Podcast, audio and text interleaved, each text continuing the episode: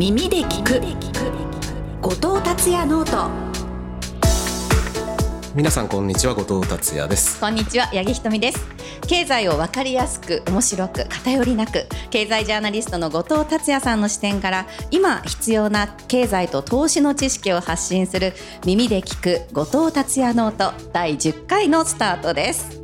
この番組「流浪の番組」または漂流番組と言われるほど、はい、スタジオの外での収録がかなり多いコンテンツなんですけれども、ねうん、10回目っていうことですけど撮った場所すごい多分5個か6個ぐらいありそうですよね。そうですね、うん、スタジオで収録したのって4回とか3回とかの勢いですよね、ね、スタジオもラウンジもあったし札幌も行きましたしね、えー、うん、で今回なんといってもというところですね、はい、今回はですねなんと日本の株式の本丸兜町の東京証券取引所に乗り込んできております。入れるもんなんですね今度ね。ね、うん、というかこんなことできるんだっていうことが一番ですよね、うん、東証というとかなり警備も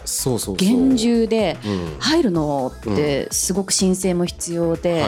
きっちりしたところなんですけれども、ね、はい、そこをですね今回は少しこの番組のためにスペースを空けていただきまして、うん、東証さんのご理解、ご協力を多大にいただいているわけですね、えー、素晴らしいです。ありがとうございます。ありがとうございます。普段はまず入れない秘密のラウンジ。秘密のラウンジですね、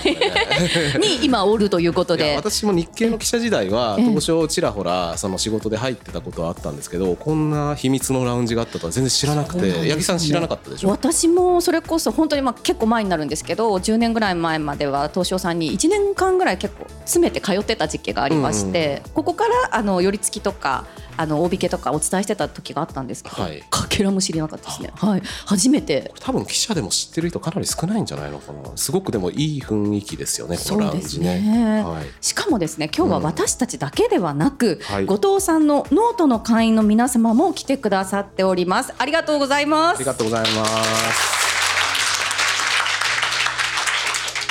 ノートのメンバーの方多分35人ぐらいですかねお招きしてさっき実は東証の見学も行ってきたんですよね、はい、あのアローズに行って。ぐるぐる回ってるところですねぐるぐる回ってる、はい、ぐるぐる回ってるところに後藤達也ノートみたいな私と八木さんの写真も動いてるっていう。あれほとんどないことらしいです。聞いた話によるとあそこに顔写真が載ったのは市場で初めてなんじゃないかという。初めてかもしれないと言われるぐらいの、えー、そうなんですよ、ね、そんなレアな、すごいですね。今度からプロフィールに書いとこうと思います。はい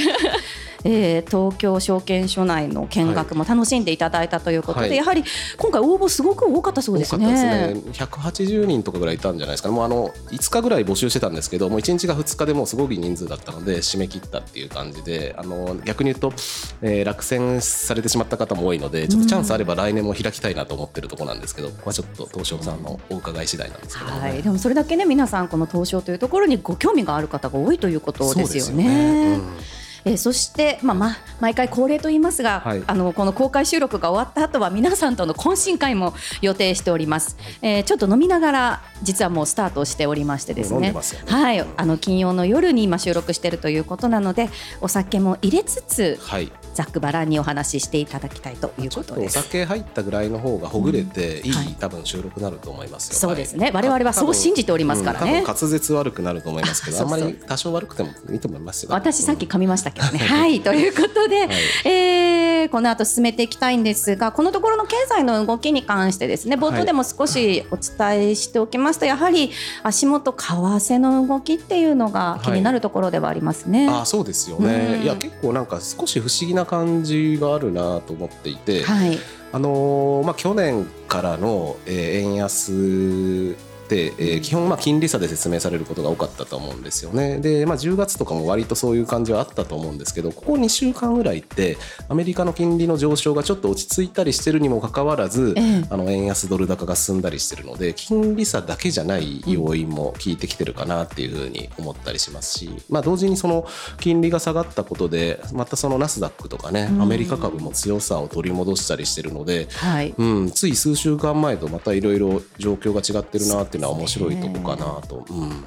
この後しっかりと掘り下げていきたいと思います。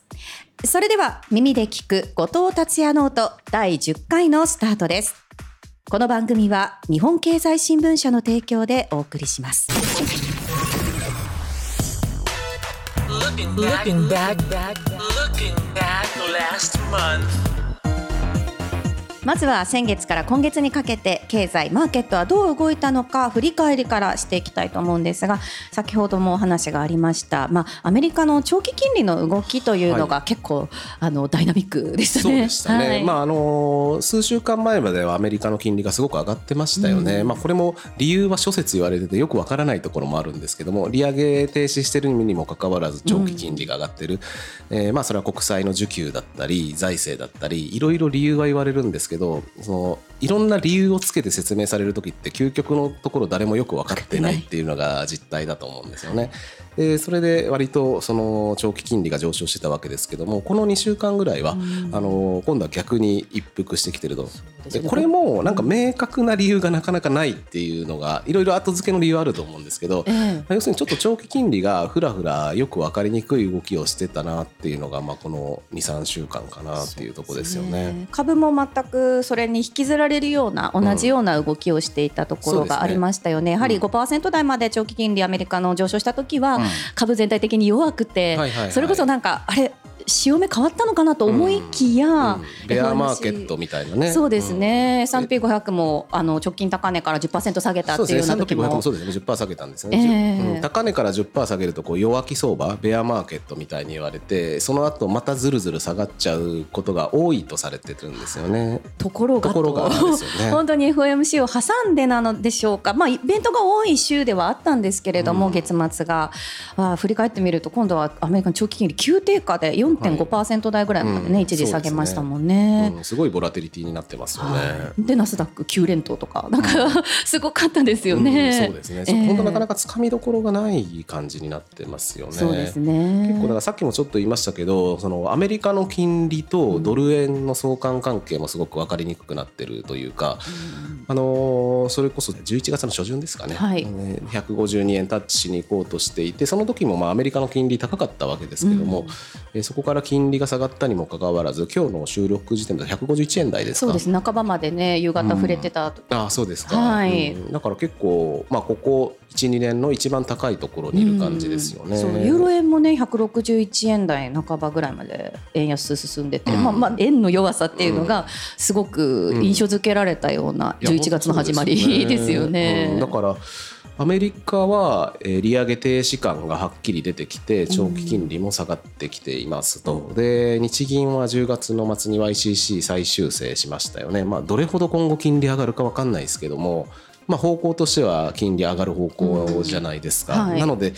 日銀と FRB だけ考えるともうちょっと円高なっても良さそうなんですけどね、うん、ちょっとまあ他の需給要因とか働いてるのかなっていうのは気になるところですね。ね。あと株に関して言えば、うん、まあ、アメリカはもうほとんど企業決算、ある程度一段落したところで、日本はまだこの11月10日の時点ではもう少し決算発表残っているところもあると思うんですけれども、はい、企業業績に関しては、まあ、どちらも結構やっぱりしっかりしたような印象ですよね。まあ、もちろんまちまちではあるんですけど全体としては市場予想を上回るようなものも結構多かったですし、はい、まあ、アメリカのビッグテックなんかもね、マイクロソフトとか非常に強かったですしそうですよね、うん、日本だとやっぱトヨタとかねすごかったですよね。まあ、その点で、まあ、今その日米株ってここ数か月高値圏でうろうろしてますけど、はい、そのまあ一つのこのファンダメンタルズの根源である企業業績っていうのがしっかりしてるっていうのは、今の底堅さにつながってる面もやっぱりあるなと思いますね。そうですね、うん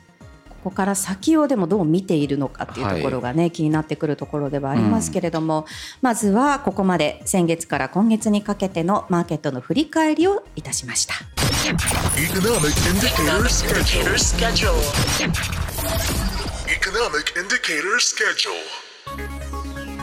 続いてはこれからチェックしておきたい経済指標とスケジュールですが、はい、後藤さん直近でのそのチェックしておきたいものというと。そうですね、まああの FOMC も終わりましたし、はい、あの11月それほど大きなイベントは今のところ見えてるものでは少ないかなとは思ってるんですよね、まあ、当然引き続きあのアメリカの CPI とかは大事になってくると思いますが、まあ、そういうものは日々チェックしてっていうことだと思うんですけど、まあ、プラスアルファでちょっと考えておきたいなと思うのはあのアメリカの住宅市場とかあるいはアメリカのカードローンの動きとか、その辺はすごく気になるところですよね。そうですね、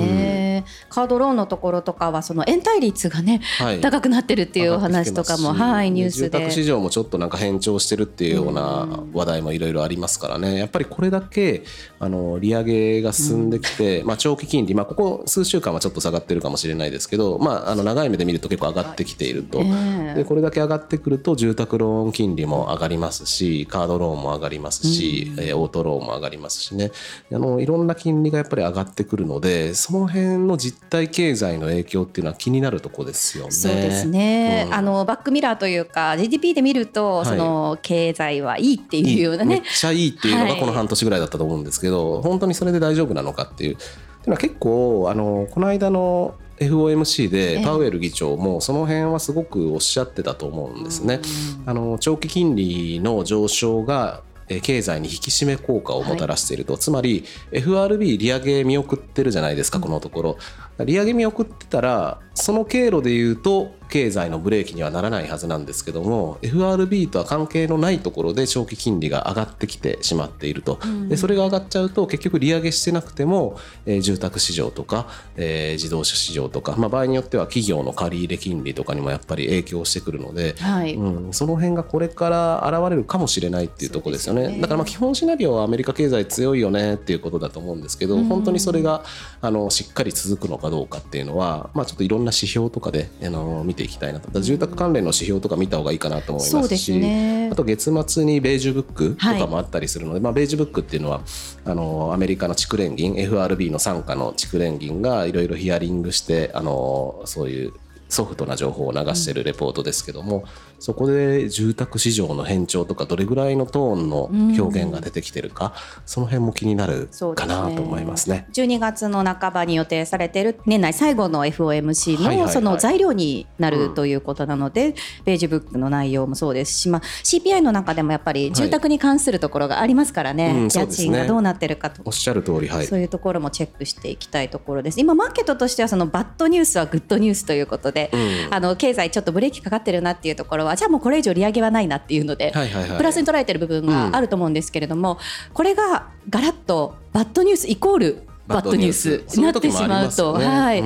ん、そのあたりいつそのマーケットが受け止め方を変えるかっていうのをね、うん、ちょっと見ておきたいところでは。だから金融政策とか金利が下がってほしいっていうふうな思いが強まってる時はバッドニュースイズグッドニュースになるんですけどもバッドニュースが良くなるか悪くなるかってよく分かんないんですよね。そ、ね、の時々のマーケットの雰囲気だったりするので、はい、うん、悪いニュースがやっぱり株安につながることもあると思うので、うん、うん、その辺はちょっと見ていきたいなと思いますね。そしてちょっと長い目で見ますと、はい、日本に関しては、まあ、話題になってますのが経済対策ですね。このあたりの見方っていうのは、まあ、17兆円という数字出てきてますけれども、えー、後藤さんはどういうふうに見てますか？そうですね、まあ、17兆円の規模はやっぱ大きいなと思いますしあの、まあ、いろいろ批判も多かったとは思うんですよね。ギリギリで所得税減税を急に入れてきて。正直その所得税住民税は富裕層も含めて減税効果があるのでもうちょっとその低所得者層に恩恵がいくような経済政策パッケージの方が良かったかなと私は思いますけど、まあ、その上で、まあ、基本この案って通っていく可能性が高いと思うので、はい、その上で言うと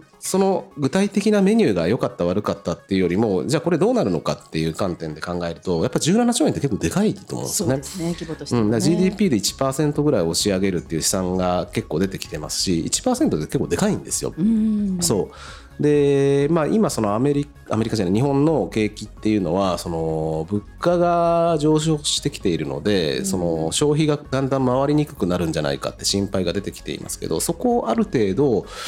えーまあ、今回の経済政策でカバーできれば、うん、まあまあなんかこう消費もしぼまず、うん、でその結果企業も潤って、えー、賃上げ来年の賃上げにもつながるかもしれないっていう、まあ、その政府日銀が描いてきたその物価上昇と賃金上昇のいいバランスの上昇みたいなものにつながるかなっていう期待はちょっとありますけどね,、ね。やや楽観的すぎるかもしれないですけど。いやいやいやいや、うん、まあ、この来年こそは賃金上がるといいなと思ってますけどね私。あ今年かけらも上がらなかったです。こんなに賃上げのニュース伝えてるのに、うん、ね。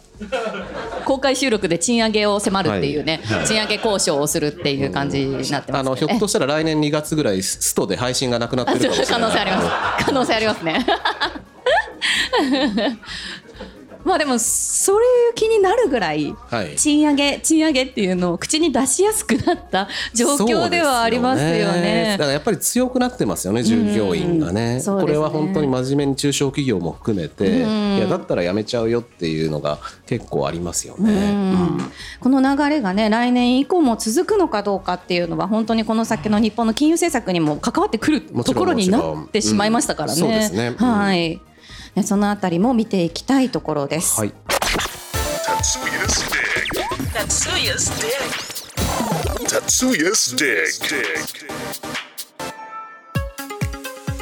このコーナーでは後藤さんが今気になる人、物、ことをディグ、深掘りしていくということなんですが、やっぱり今気になっているのが為替に関して特に止まらない円安ですね。はい、ですよね。さっきもちょっと話しましたけど、アメリカの長期金利がとりあえずこの2週間ぐらいは下がってきてますと。うん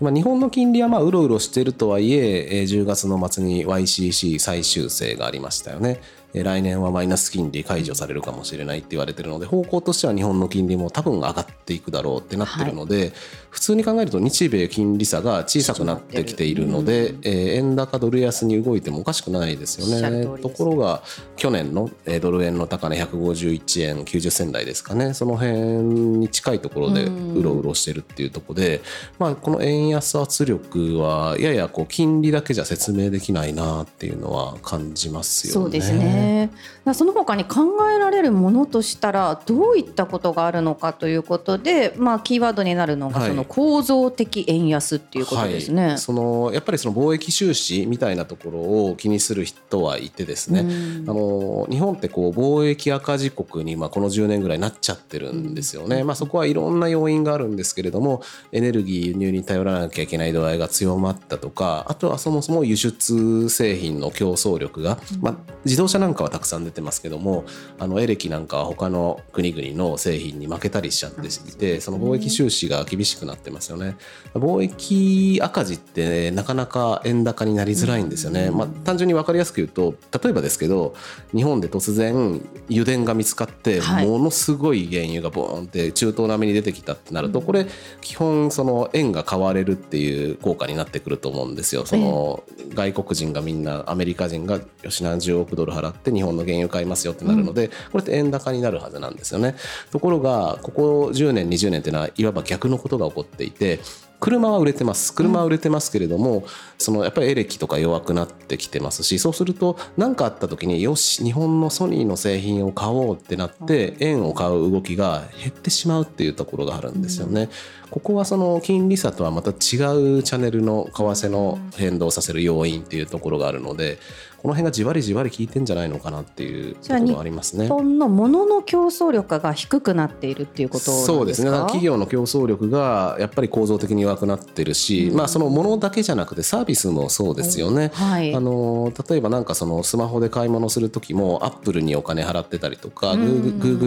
ルにお金払ったりとか、あるいはアマゾンプライムで何か見たら、基本アメリカ企業が潤うわけですよね。これって今まで例えば日本のテレビ局のテレビを見てたらら日本のテレビ局とか日本の広告会社が潤ってたので、日本で回ってたわけですけどもアマプラ見てたらこれアメリカの企業の商品を買ってるっていうことになるのでこれサービス収支の赤字要因になってきちゃうんですよね。だから物もそうですけどそのいわゆるガファムみたいなところの製品を買ってて関連するサービスのサブスクとかでも割とあの海外要因が増えてきている。そうすると基本一人一人が300円とか500円だとしてもそのお金が円がドルに変わっていくっていうことなので円売り要因になってきちゃってるんですよね。なるほど。うん。だそその辺辺の構造ってその何かその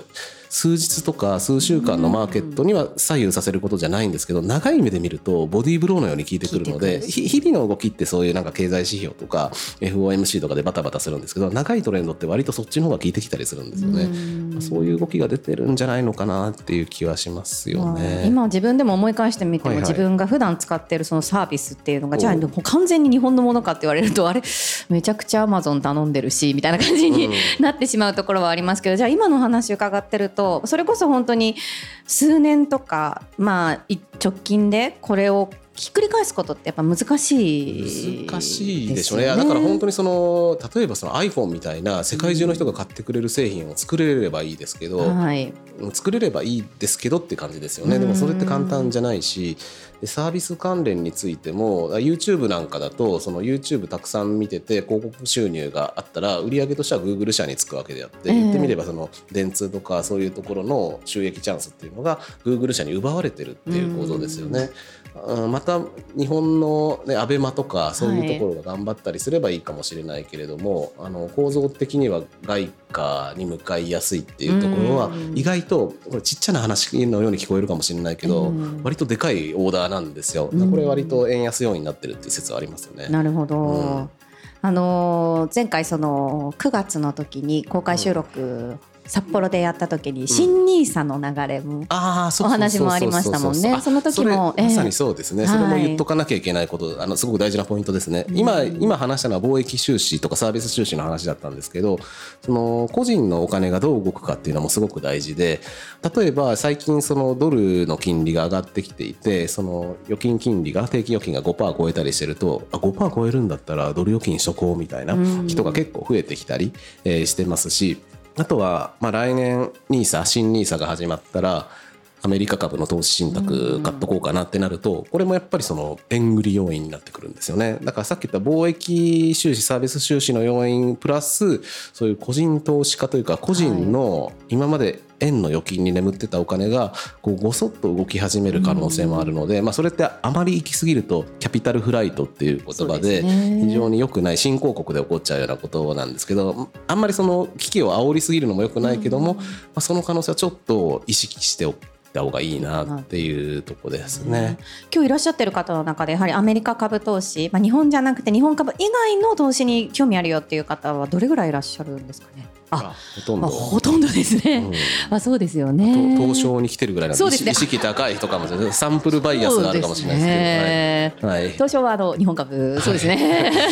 どちらもぜひご検討ください。東証もでもあれですからね。アメリカ株 ETF とか上場してますからね。そうですね、はい、そのあたりもぜひチェックしてみてください そうですね。まあこここのね、まあ、ノートの後藤さんノートを読んでらっしゃる方々やっぱり投資に関しての意識もね高い方多いとは思うんですけれども、はいうん、その中でこれだけ外国株に興味あるっていうか手が上がるっていうことは、やっぱりその個人投資家の方のお金の向かい先っていうのはちょっと注視しておかなくちゃいけない、うん、そうですね、まあ、そんなあの持ってる資産の大半をアメリカ株買うなんて人はほとんどいないと思うんですけど、うん、1割2割買うだけでも多くの人が動いたら結構なお金になりますからね、うん、そこは来年の動きはうん、チェックしてみたいですよね。うん、えー、ここまで達也ズディグお送りしました。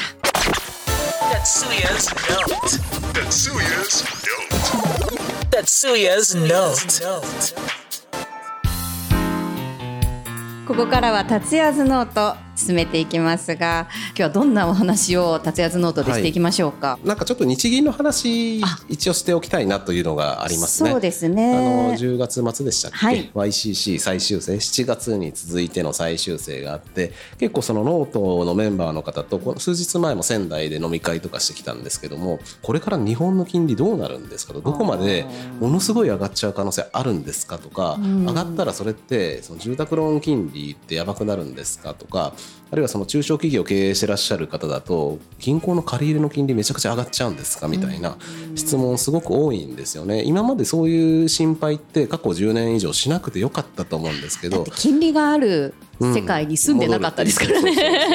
本当に。その今までその日本の金利が話題になることってほとんどなかったと思うんですよ。そのもちろん株式市場にいる人とかは ETF どんだけ買うのかっていうことで黒田バズかみたいなこと言ってたかもしれないですけど、はい、住宅ローンとか企業の経営してる時の借入金利みたいな観点であの日銀気にする人ってほとんどいなかったと思うんですよね。でも最近やっぱいろいろ騒がれてるので、はい、なんか世の中の関心変わってきてるなっていうのはすごく思いますよね。そうですね、うん、確かに私も10年ぐらいそのマーケットに携わってるというか、まあ、マーケットのキャスターみたいなのやってますけれども、うん、初めてですね。私あの自分が現役のうちに、うん金利の話日本の金利の話をこんなにする日が来ると思ってなかったですからね、うん、アメリカならまだしも、ね、まだしもはい、うん、そうですね。そういった意味でもなんかまあちょっと転機というかそういったところに来てると思うんですけれども、うん。はい、まああの本当にそのマーケットの中ではもう来年にはマイナス金利解除じゃないかと。そう。だ結構いろいろ日銀の政策ってややこしいのであのどこまで説明するかっていうのはあるんですけどあのこの7月10月にやった YCC の修正っていうのはあの長期金利の誘導っていうのをこうマイルドにしますっていうことで、はい、まあ、基本は10年もの国債の金利が上がりやすくなりますよっていうことだと思うんですね。うん、で今日銀がやってるのは今言った YCC ともう一つ短期金利をマイナス0.1%にしてるって、まあ、いわば2本柱で運営してるんですよ。で2本柱のうちの、えー、1本目の YCC っていうのが、まあ、ここ1年弱、えー、何度か修正を重ねてきてるんですけどもう一つの柱の短期金利のマイナス金利これが、まあ、来年の4月とかに解除されるんじゃないか。場合によっては来年の、え夏とか秋ぐらいに、えー、ゼロからプラス0.25金利がプラスになるのって2006-7年以来とかなるので16年ぶりとか17年ぶり、それぐらいの世界だと思うんですけどそういうのがまあ意識されてるっていうところですよね。そうですね。そういった中で、まあ、先ほどお話ありましたけれど皆さん住宅ローンだったりとか、はい、その企業の借入権に関して、はい、これどどうなってしまうんだろうと。えっとですねあのまあ、もちろん1年後2年後どうなってるかって12年後の株価を予想するのと一緒で正直分かんないっていうのはあれなんですけど株に比べるとある程度予想は金利ってしやすいんですね。いろんな経済要因とかで決まってくるところがあるのでですごく大雑把に言うと住宅ローン金利も企業の借り入れもいろんな金利は上がる可能性は高いです。やっぱりその、え日銀が動かしているその10年国債にしても短期金利にしてもやっぱりいろんな金利の根っこになるんですよね。そこが上がり始めるとじゃあ他のものもそんな安い金利で貸せないよってなってくるので基本